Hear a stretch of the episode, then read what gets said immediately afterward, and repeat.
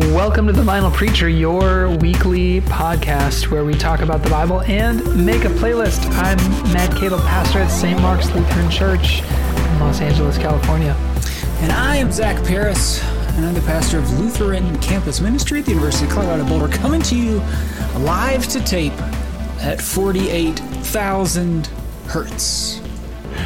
48,000 hertz being recorded on your Yeti cooler. On my Yeti cooler. We really should have gotten some sort of Yeti sponsorship in our list of sponsorships that, that could have been. Yeti's one of them.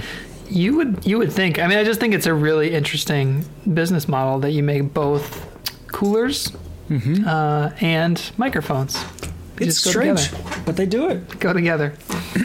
And you sponsor the existence of uh, snow monsters. Right, snow monsters. Yeah, snow monsters do seem to fit the cooler system better than microphone. Is it just like to pick up the Yeti because it's hidden in the wild? Maybe. Yeti will be there uh, when the uh, the existence of Yeti is, is pro- proven. Though I wonder, Matt. I, actually, I think this is the company's name is Blue. I think, and the Yeti is the model. But yeah, yeah. Small detail. small details. Matt, I have uh, the exciting conclusion, or not conclusion, the exciting second part of uh, Zach's bicycle drama. Oh, And I think our listeners are going to hear this in chronological order, so that's going to be good because I think I talked about it in the first episode we recorded yesterday, which is Good. what our listeners will experience as last week's episode. Uh, previously on the Vinyl Preacher, uh, I took my bike, my dad's bike, technically, that's 43 years old, 1978 Schwinn Traveler 3, to my local bike shop to see if they could help me out with the the axle problem I was having, and they said no because it was too old and they did not want to deal with the liability of touching and working on my bicycle in any way. And I was offended because a similar thing happened to Matt, and I made fun of him a lot when he took his bicycle to REI, and they did not want to give it back to him because they did not feel it was safe for uh, a human to ride. Well, today, Matt, I went to a new shop. One of the benefits of living in Boulder is we have there is exactly one bicycle shop per person per capita. That's just how it how it works. And I found a nonprofit here in town called Community Cycles, Matt, that does lots of really cool stuff. Uh, you know, because wow, I've got so many things to say. I I get super I'm super intimidated by bicycle people. Right? Like as a person who's been involved in like quote unquote endurance sports, like running is is can be like snobby and stuff, right? But it's also like super simple. Like their shoes, and that's that's all. That's Right. it, right? Like that's like. And so I, I I used to know tons and tons about running shoes, and and the main takeaway was they're like, yeah, you want good ones. They're not that they're not that important, right? Uh, but bicycle people and bicycles. I mean, there's a million things, right? Like, so I took it into this place. Uh, it's always intimidating It's- to go in. it seems like a record, like a record shop. Like it's a similar Yeah. kind of like. Yeah, yeah. With like, I mean, it's got the whole like. Some of them, you know, have that like Euro snobby sort of like. They're like dudes in like the little caps, uh, drinking cappuccinos, uh, or not cappuccinos, straight espresso from Italy. You know, Yeah. um, I mean, but like a record shop, you know you've made it when you can walk in and be completely comfortable. Mm-hmm. You're, you're like, that's what I'm going for. yeah. And that feels like a lot. I don't know if I want that kind of life either. Yeah. You know, Yeah. so it's a nonprofit in town, and uh, they do lots of cool stuff. So like, you know, there's like the whole cast of characters of employees and volunteers hanging out there today, and uh, if you need a bicycle, you can apply to like get one from them, and they'll give you a bicycle and stuff, right? Like if you don't have the means to acquire a bicycle, which is really cool. But it's super like actually like a co-op, not just like uh, a co-op in the sense that recreational uh, equipment incorporated is a is a co-op and i walked in and you know i felt super self-conscious because i i forgot my little bicycle cap and i i didn't have any coffee and uh there were people there who got really excited to help me and Great. yeah, and they didn't help me exactly. They didn't fix it. Nothing's fixed, right? That's why this is just part two. But uh, I've got to join Community Cycles now, uh, which is not too bad. It's like sixty bucks a year, and I'll, I need to set up an appointment to come in because I was just going to buy a new wheel to replace the old wheel, and they're like, we could do that. We don't really have one of those right now, but like, here's what you do.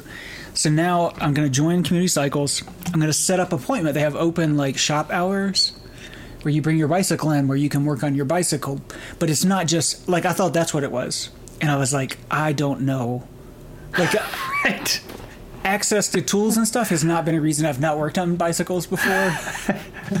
it's been lack of knowledge and not wanting to kill myself later on. Uh, but they have shop mechanics who are there to help you do your own repairs and teach you how to do your own repairs to your own bicycle. Wow. Right? Wow. For free on top So of your membership, right? So I've got my appointment coming up. They said we can fix it, which is not the kind of look, the vibe. I did not get that vibe at the other bicycle shop. They're like, oh yeah, this would be a pretty easy fix. Like it'd be in about an hour. And the other guy was like, never ride that bicycle again. You know. Incredible. So to be continued in the uh, early September episodes of this podcast. That's very exciting. I'm doing it, and then I have used bicycle. I'm in- kind of in the market for a new bicycle. One that like I can ride on the roads uh, Right. and be safer. Feel like not, you know, one from this millennia, and uh, so. And, and bicycles are so expensive. The whole thing is so crazy. It is. It is. Yeah, I mean that might be helpful to have a safe bicycle if you're riding alongside a five year old. I don't know. I guess. I mean, I, I don't care about that part, but like me,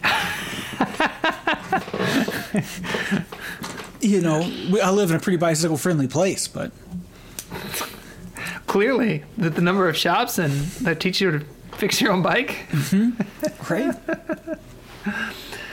That's great. That's very exciting. Speaking of sports, Matt, uh, number one, congratulations to your Phoenix Suns. My beloved Phoenix Suns, who I truly have rooted for uh, since the mid '90s. That's almost as old as my bicycle. It is as old as my bicycle. I think about 94 was when I, uh, you know, after Jordan retired, I was in the market for another favorite player. So I went to, to the second best player in the NBA, uh, Thunder Dan Majerle. KJ. Uh, and uh, started started following the Phoenix Suns. Uh, th- those were pretty fun years. You know, the Bulls like they were still good, so I don't know why we didn't. I guess it's just like too much of a drop off. Uh, but my brothers and I each adopted a team. I adopted the Phoenix Suns. Um my brother Greg adopted the Orlando Magic. He was a big Penny Hardaway Yeah. fan, huge Penny Hardaway fan. In fact, such a big Penny Hardaway fan that he named his daughter Penny. this is a real thing, real thing, and she's still uh, very small, so we get to call her Little Penny. It's great, uh, incredible stuff. Um, and uh, and Kevin adopted the Charlotte Hornets, your beloved, legit- legitimately. single team, uh, the Charlotte Hornets, and was a huge Muggsy Bogues fan. That was his his player. You had to love Muggs. The worst defensive player in the history of the NBA. I think you can tell a lot about a person based on how much they liked Penny Hardaway. like I've met a couple of people in my life who are big Penny Hardaway fans, and and it makes sense. Like it's a it's a type. it makes sense. It's not a negative thing. It's just Penny. I would like to see a whole study on the people who like got super into Penny Hardaway. Man, I mean the mid '90s Orlando Magic. It was a it was a whole thing. because he had this whole like cult following, but it, but it was strange because he was definitely not the best player on his team. Like Shaq was clearly Yeah. better, but Yeah. Shaq didn't have that sort of like. I don't know if Shaq ever had that kind of like fandom. Really, you know, like I don't know any like Shaq fans. Right. That's yeah. The way they're like Yeah. Kobe people and LeBron people. And, right. Uh, so. Yeah, those are some mid '90s uh, sports news, which is why you tune into this that's why you do it. podcast. But in 2021, the Phoenix Suns are in the finals again for the first time since probably '93. I think. Ninety three, yeah. Probably, yeah. So uh, good, good for them. Zach's a big Chris Paul fan. Really, CP three. really loves them. the point guard. When he now, who did he like? Because he used to play for the the Hornets, right? But was that just in New Orleans, or did he Just play in for New them? in- Orleans.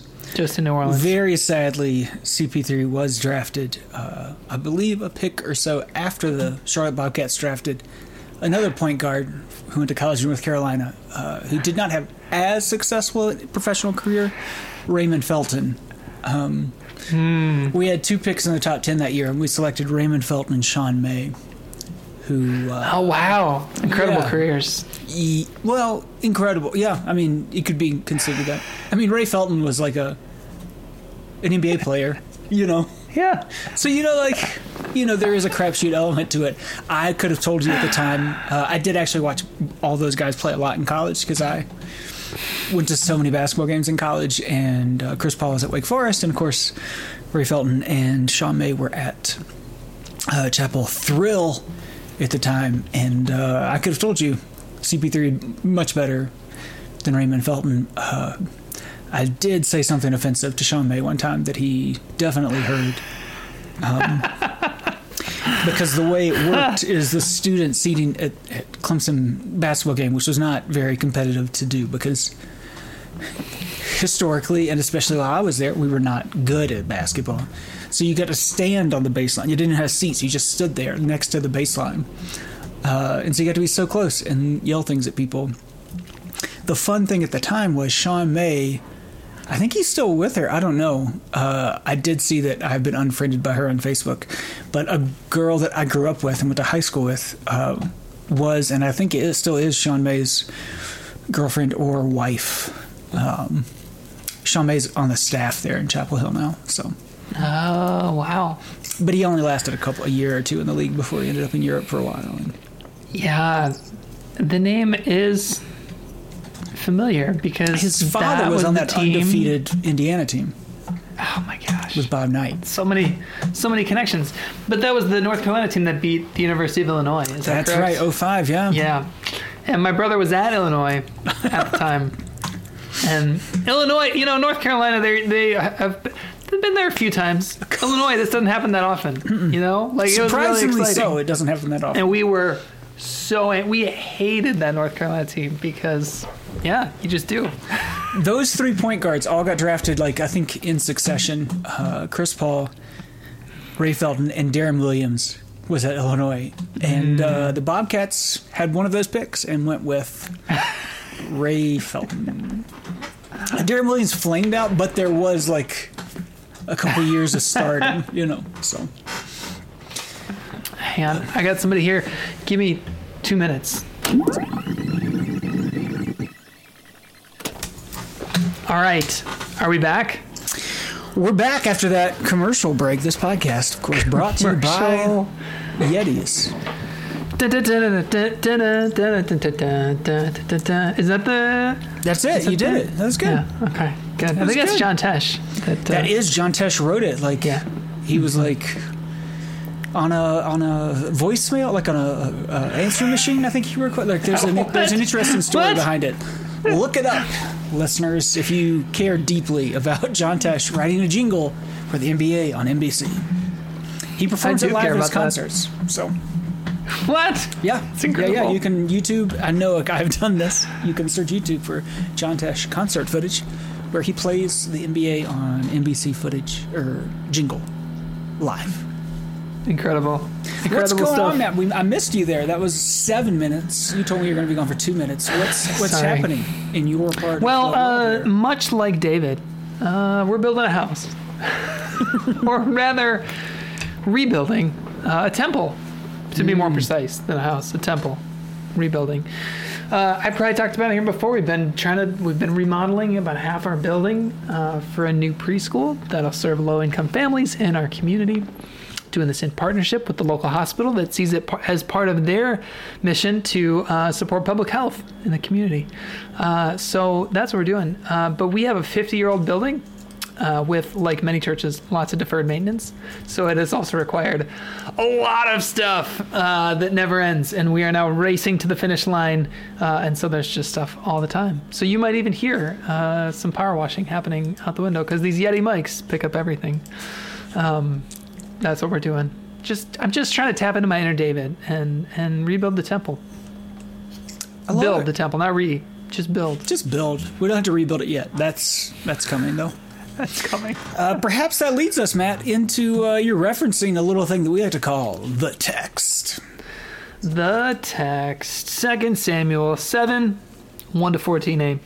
Uh, it's a long one. Now, when David the king was settled in his house, he's got a house, and the Lord had given him rest from all his enemies around him. Thank goodness uh, that he doesn't have to go out there. That dude was so those- tired of, of fighting Must be winter, in the spring, not spring. every spring. The king said to the prophet Nathan, I believe this is the first appearance of Nathan. The king said to the prophet Nathan, See, now I am living in a house of cedar, but the ark of God stays in a tent. That's that's not right. Nathan said to the king, Go, well, do do all that you have in mind, for the Lord is with you. I say that a lot too. Someone comes to me with a good idea, and I go, That sounds great. Go do it. Have fun. That's great. Is that what you told the person Fully at support your that. office door just now? I did actually. She had an idea uh, for this Sunday, and I said, "Great! I'll look forward to you doing that." That's great. um, I really did because we have that kind of relationship. Um, but that same night, the word of the Lord came to Nathan: "Go and tell my servant David." Thus says the Lord, Are you the one to build me a house to live in? Oh, so Nathan said it was fine, but then that night the Lord's like, hmm. You ever have that happen? You said yes something, and then you go to bed, and then you wake up the the night going, "Shoot!" Go and tell my servant David. Thus says the Lord: Are you the one to build me a house to live in? I have not lived in a house since the day I brought up the people of Israel from Egypt to this day. But I have been moving about in a tent and a tabernacle. Wherever I have moved about among all the people of Israel, did I ever speak a word with any of the tribal leaders of Israel, whom I commanded to shepherd my people Israel, saying, Why have you not built me a house of cedar? Did I ever ask that? I did not. I did not. no moths, though. That'd be good. Now, therefore, thus you shall say to my servant David, Thus says the Lord of hosts I took you from the pasture, from following the sheep to be prince over my people Israel, and I have been with you wherever you went. And I have cut off all your enemies before you, and I will make for you a great name, like the name of the great ones of the earth. And I will appoint a place for my people Israel, and I will plant them, so that they may live in their own place and be disturbed no more. And evildoers shall afflict them no more as formerly. From the time that I appointed judges over my people Israel, and I will give you rest from all your enemies. Moreover, the Lord declares to you that the Lord will make you a house. Woof. the Lord will make You you gonna build a house. me a house? No, no, Um, no. I'm let me tell you when uh, when that's going to happen. When your days are fulfilled and you lie down with your ancestors. So I guess this is more like a crypt. Wait a second. Uh, fun, maybe not. I don't know. I will raise up, but when you're dead, uh, I will raise up your offspring after you, who shall come forth from your body. Well, kind of. And I will establish his kingdom. He shall build a house for my name, and I will establish the throne of his kingdom forever. I will be a father to him, and he shall be a son to me. Word of God, word of life. In Russia, the house builds you. What is that from? I don't know. That's the whole like. In Russia, the bear hunts you. You just you just always reverse things. That's basically what God comes back for- with here. Is Zach's getting ready for Black Widow. He's just really excited about Black Widow. this, I believe, was the Bible reading, the the passage that Drake was uh, referencing when he said, "We started in the pasture, now we here." Mm-hmm. Yep. There you go. That's right. you go. The whole flock, whole flock here. It's uh, it's a fun. It's kind of a fun rating. This is a pretty good one. Yeah. God flips it on his head. There's a lot of room for um, for. Oh my gosh, can you hear that? A little bit, not too bad, not too bad. Okay, not too bad. Good. Super, super fun stuff here. Uh, David's got an idea. Uh, God has a different idea. Turns the tables uh, and establishes some important things. Um, I've got some notes here from uh, Walter Brueggemann from the last time that I uh, that we studied this text three years ago. And Brueggemann talks about the tension between the temple and the ark. Um, the temple and the ark. That the ark is this thing that moves around, the temple is in one place. Uh, and he says, whereas the ark articulates God's freedom and mobility, the temple retains the danger and possibility that God might depart. Uh, and he also sees this kind of danger in the temple. He says, Yahweh will not be bought off, controlled, or domesticated by such a luxury. Whew, gotta love Brueggemann. Yahweh has been a free God and will continue to be a free God. The royal apparatus is not able to make Yahweh its patron.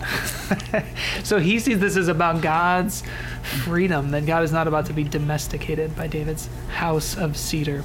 Uh, interesting stuff. It's interesting stuff. Oh, I mean, there's such such an echo to maybe a month ago when the people demanded a king, and God's like, "Oh, you don't need a king. You don't need a king."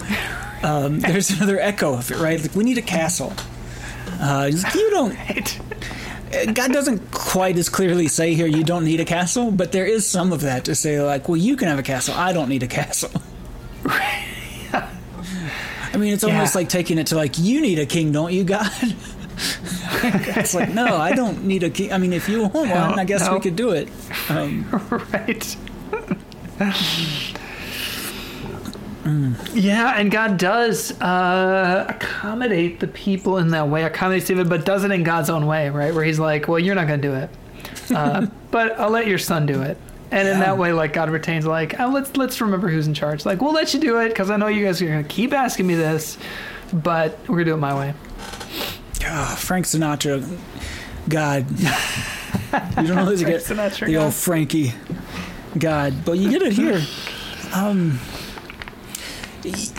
my suggestion this week, Matt, of course, is to to make your hay here in, in this uh, reading because we're about to hear a reading that's not super inspirational uh, in uh, in the gospel, and, and there's a lot to say to most congregations. I one of the fun tensions that we have on this podcast, Matt, is that you have a building. St. Mark's has a building, and you've got cranes. I wondered if you were going there. Uh, and I, uh, as a the pastor of a much more faithful ministry, uh, we do not have a house of cedar. Uh, though we do benefit from an Episcopal parish that does have a house of cedar that we enjoy having a room in uh, and being able to do stuff inside of it. And and it feels like the the kind of like church speak thought in vogue thing is to help like churches let go of like buildings a bit to hmm. help them think about maybe you don't need a building. Maybe hmm. church isn't just the building. Like and you know there was plenty of that with pandemic stuff. Like the church is still happening it's just not in the building. Um, yeah, and you know i get to live with all of the for 10 years now i've gotten to live with all of the benefits that come from not having a building that i don't i have never gotten the call in the middle of the night because there is flooding right like or a pipe Yeah. you know i don't i don't have to deal with any of that and we can have picked up our tent and moved you know uh, and we can do whatever we want to do and yet um, uh, I might also be one of the first people to tell you how helpful it would be if I uh, it is to have access to a building. One, and two, like how how important and an asset it can be to be leveraged for for ministry. Like, I mean, like you're lifting up, right? Like if you didn't have a building, you couldn't do this preschool thing. Like it wouldn't happen. You know. Um, yeah. nobody else would do it. So I'm not anti-building at all. As a person who's lived with not having building stuff, um, yeah. If anything, you know, I think I'm probably more pro-building than lots of people who have buildings. You know, Yeah, yeah, yeah. No, that's a really good. It's a really good tension. I mean, I think the tension um, that Brueggemann talks about with this, like uh, temple and, and ark, is it, like you said, it's one we still have today, right? Like I was just on a call with folks that were like, "Oh, we put so much into our buildings. Like all these churches, like they just put money in their buildings," and I'm like, "No, I just put a million dollars into this building." But for what I think is a really good purpose. Like I don't think it's like building bad, um, but it's like yeah, the building actually can be a really good tool for gathering. Um, and even with what you're describing, it right, it's like um, it's good for somebody to have a building because we need places to gather. Maybe not every group of 10 people who want a church needs a full building. We have a lot mm-hmm. of that here in LA where it's yeah. like, if we need to share a building, all that kind of stuff. But it'd be good for somebody to have a building, uh, maybe with some air conditioning when it's really, really hot outside, you know, all that good stuff. Um, and yet, at the same time, before we get too pro building, uh, we do easily get stuck in our building, right? Where it's like, well, this is where church happens, and I do my thing at church, and then like, there there is also value in like a text like this where God reminds the people, like, okay, we'll do a building, but I don't want you to ever forget that that's not the place where you can like bind me and hold me, right? That I like, I will travel with you wherever uh, I decide to take you, right? Like, yeah. and I think that that kind of pushback is also really critical, right? Like both things are so so important. Um, yeah, I'm, I I preached on this a couple weeks ago, and you know, with summer stuff, we're recording a million episodes at once, all out of chronological order and in advance and stuff. So it's hard for me to remember. But but I, I preached. Uh, I mean, I've I didn't preach the exact same sermon, but I went after the same thing in some of my like being on the circuit because it's a good sermon, and I talked about like um, how about the past year and how an important part of campus ministry, despite what people think, uh, is is stability is a really important ministry we provide to students whose whole lives are changing. Right, so that's where the building comes in. That like, if you can make them think that's their building, like they're going to move in like and sometimes literally in some in some settings right because they have people who live in the building mm-hmm. right like yeah. and they will yep. live their whole life and that's a formative thing but it's also it's the stability in the midst of of just chaos and change and so it's much more of like a like a refugee center you know I've, I've I've said it before campus ministry and ministry with with refugees I think is pretty similar right like you're not helping people get like you're a way station on this this journey. Yeah. You know. Um, yep. So, you know, big surprise. Uh, Matt and I's bit hot take on whether churches buildings are good or bad is nuanced. and uh, measured and considered here. Uh, I just, you know, you just have to have clarity about what you're doing with the building. I think, yeah. Um, and yeah. the wind stability and that sort of stuff is what you're trying to do with it, that's great, right? But like, you got to have all the the flavors.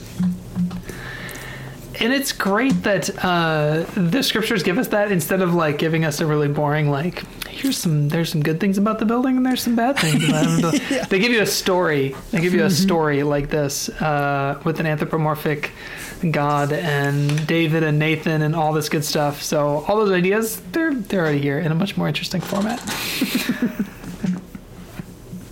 yeah, it's it's a good story, but it's also really like I had to read it a couple of times because I was like, I mean, I know what's happening here, like within the larger, like I can place it.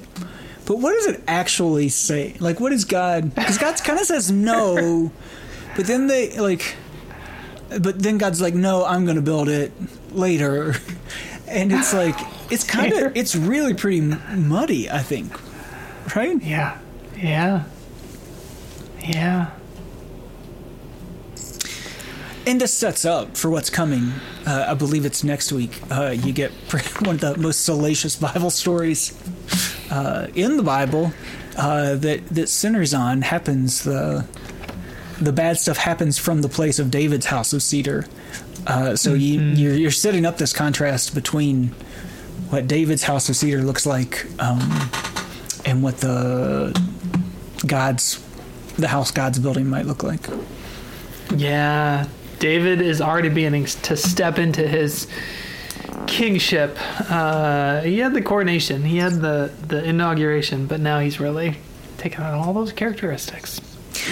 And maybe you know it is worth saying here that that in the ancient Near East, um, houses weren't. They did not yet. They had not yet. Uh, they were blessed in that they had not yet invented the suburbs, uh, and so they didn't have the dreams like a picket fence and like a lawn and all that stuff. Houses were like a really important element of houses were their defensive utility right? We've talked mm. about it in recent weeks that, that there was an interior courtyard, and we talked about it the gate and the sheep and stuff, right? Like a house was a thing to keep your family safe. um, because they needed to be made safe. Uh, and so, you know, that's maybe that's a more helpful way to like unlock it for for you and your like congregation and setting, right? Like the Yeah. church building exists and it's not bad, but but it's not. I think that's perhaps a part of what God's rejecting here. Um, is your church building there to keep you safe?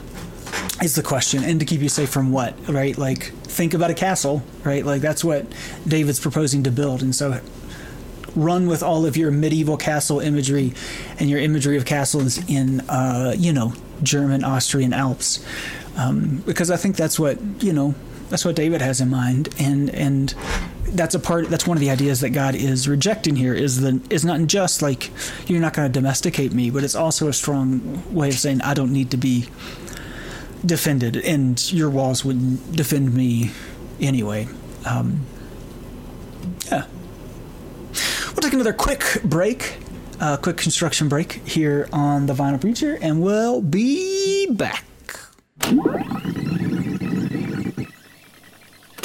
Amen. That was really insightful. And we're back. we went to a commercial break when I ran out of things to say. Indeed. Uh, one of the fun things when you build your house, uh, your temple, um, they tell you to have glass doors so that people can see in, uh, which I guess is sometimes good for transparency, and other times then people know you're in your office. So that's rough. Good stuff, Zach. Should we move to the gospel?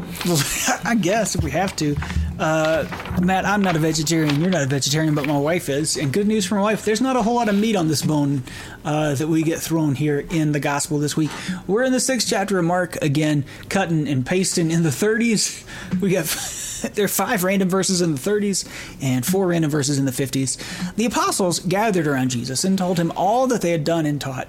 And he said to them, Come away to a deserted place all by yourselves and rest a while. If you're looking for a connection there, he's inviting them to come out from behind walls of a city or a home or a house, like David is and Nathan are talking about earlier. Come out to the dangerous places and rest a while, which is in of itself just a, a bizarre thing to say. Come out, uh, you know, again, it's like, it's like we talked about the other week. Uh, come out to the desert, come out to uh, Death Valley. Let's let's relax a little bit. For many were coming and going, and they had no leisure even to eat.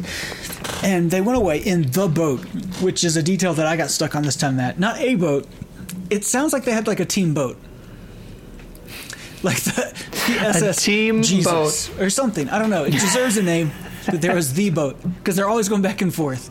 And uh, I would like to imagine that they had one boat that they used, like uh, the the oh gosh, what's the what's the boat in in, in um, the old show?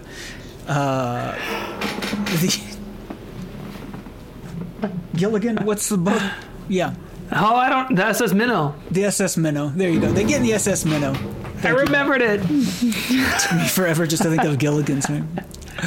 They went away in the SS Minnow to a deserted place by themselves. Now many saw them going and recognized them. They hurried there on foot from all the towns and arrived ahead of them. And as he went ashore, he saw a great crowd, and he had compassion for them, because they were like sheep without a shepherd. And he began to teach them many things. And then we cut to smash cut a jump cut. They, when they had crossed over, they came. They get back on the boat. They came to land at Gennesaret, Gennesaret, and moored the boat. They filled it with Moors from Spain. And when they got out of the boat, people at once recognized him and rushed about that whole region and began to bring the sick on mats to wherever they heard that he was. And wherever he went, into villages or cities or farms, they laid the sick in the marketplaces and the squares, and they, may, they begged him that they might touch even the fringe of his cloak. And all who touched it were healed. So, two pretty short vignettes that aren't super narrative. Um, kind of interesting in that. So, next week in the lectionary, we're going to get John's version of the feeding of the 5,000, which is interesting because that's what we're cutting out here is the Mark version of the feeding of the 5,000. Um, so that's interesting. Um, the other thing I would say is that you get a similar tension. Again, this is semi continuous. I really feel like it should be called semi uh, complementary because you get the interplay of um, of the ark in the temple here. You have Jesus taking the disciples to these, we've talked about it a bunch this summer, uh, to deserted places, to wild places outside of the walls, on the seas, right? These places where the uncontrollable happened. Uh, and so you really get a lot of that in that first reading because Jesus keeps going to those places. And then you hear about Jesus healing and doing stuff in the very center of towns, in the in the middle of marketplaces, in the squares, mm. in the villages, in the cities, inside of the, the farms, which is the houses. Um, Jesus is working, the life of God is coming in not just the out of the walls places, but also inside of the the temple as well. And it, it, it demonstrates, right, that this is putting a little bit of flesh onto the the murky images of, of, of the God who is in a tent but also in the temple in the Samuel reading. Yeah, I like that. I like that. Those are good connections. It is strange. Like it is a kind of I don't. It feels like a montage with a song mm-hmm. playing over it. Like here's some like, uh, or maybe this is zoom out drone footage of here's the big picture, uh, widescreen angle of what Jesus is doing. Not a super drill down deep uh, kind of things. Although again, like there are some some themes, like you mentioned, uh, the retreating. Uh, and the crossing over, mm-hmm. which they gotta have that team boat for, but crossing over is such a theme throughout Mark, and here it shows up again. Um, yeah, yeah, he's on this back this. and forth, you know, between the Gentile and the Judean spaces mm-hmm. and places, you know, going back and forth, the insiders yeah. and the outsiders as well. In mm-hmm. the no, Matthew's the multicultural gospel. Excuse me. it's the only one. The other ones are the not other ones are not multi. It's monocultural gospels. Mark clearly as well. All this usually the crossing over involves uh, going from Jewish to Gentile territory, or at least some kind of like uh, cultural crossing as well. Mm-hmm. I mean, because in that way, right? Like, you know, I love maps, Matt. We love maps on the podcast, and uh, one of the fun things about maps are the one of the the things you're supposed to do when you do your your neighborhood walk with your church and you get out the map uh, is you get mm-hmm. to recognize some things, right? Like railroad tracks, like the saying, like other side of the tracks, is like based in reality. you know, it's not just a saying that that if you look at a demographic map and lay it over where railroad tracks are at, you will see big demographic changes. They're real barriers to cultures and connections and people, um, and they, you know, matter. They separate people, and that's true, certainly of the Sea of Galilee uh, in in Mark. It is a railroad track. Yeah. Ooh, I like that. The bodies of water as railroad tracks. Ha! Boom. Boom. Feels like it's time to put Born on a Train on here again. That's uh, just.